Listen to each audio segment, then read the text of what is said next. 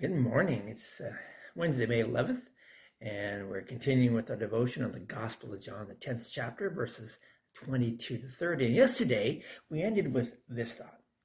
People with self-interest would come and defile the temple, leaving them without hope for salvation.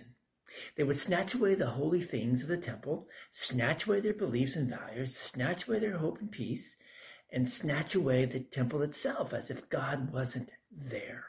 Such destruction could only lead people to feel as if their own life had been snatched away from God.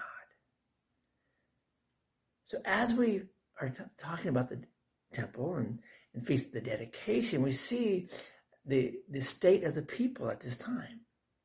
And, and well, what about the temple itself? Well, the massive stone temple over the centuries had shown to be fragile and, and inadequate to reassure people um, of God's continued presence and ongoing care of his people.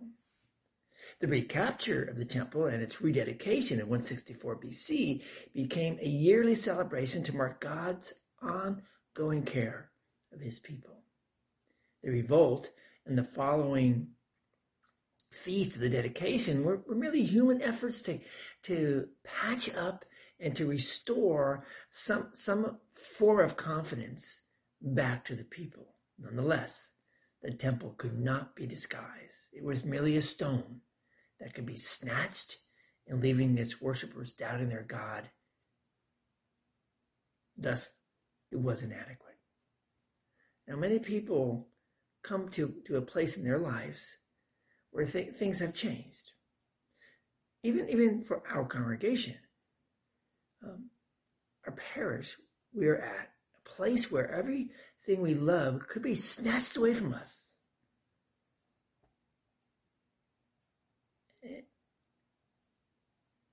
And then what happens?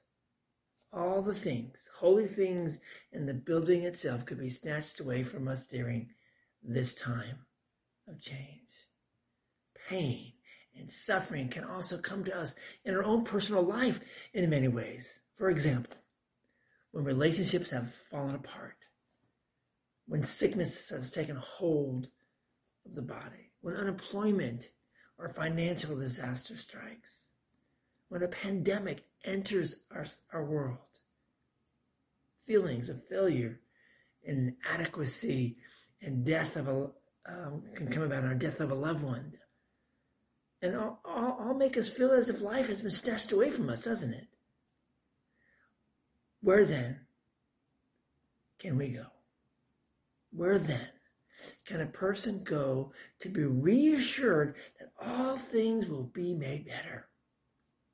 Where is the hope of the ongoing care for all of us, for you, for me, for your families, for those around us, for those of the world?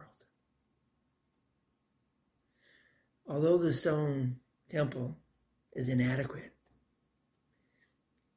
especially to reassure us of God's presence and of his, his ongoing love and care for us all.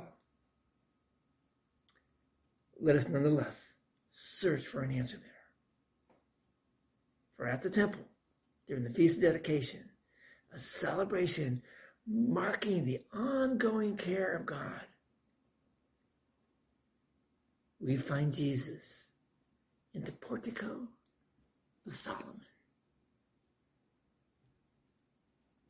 What does he do next? More on that tomorrow. Let's pray. Lord God, lead me to and lead us to the hope of ongoing care for, for me, for us. In Jesus' name, amen. The temple could be snatched away. Everything we have could be snatched away. We ran through a list of some of those things that happen in, in our lives. What's going on in your life right now? Are things being snatched away? Is God been snatched away? Tomorrow we're going to see what Jesus does as he stands in the portico of Solomon, little plaza there at the temple. Peace, serve the Lord. Look around you. Look for those who need help. See you all tomorrow. God bless.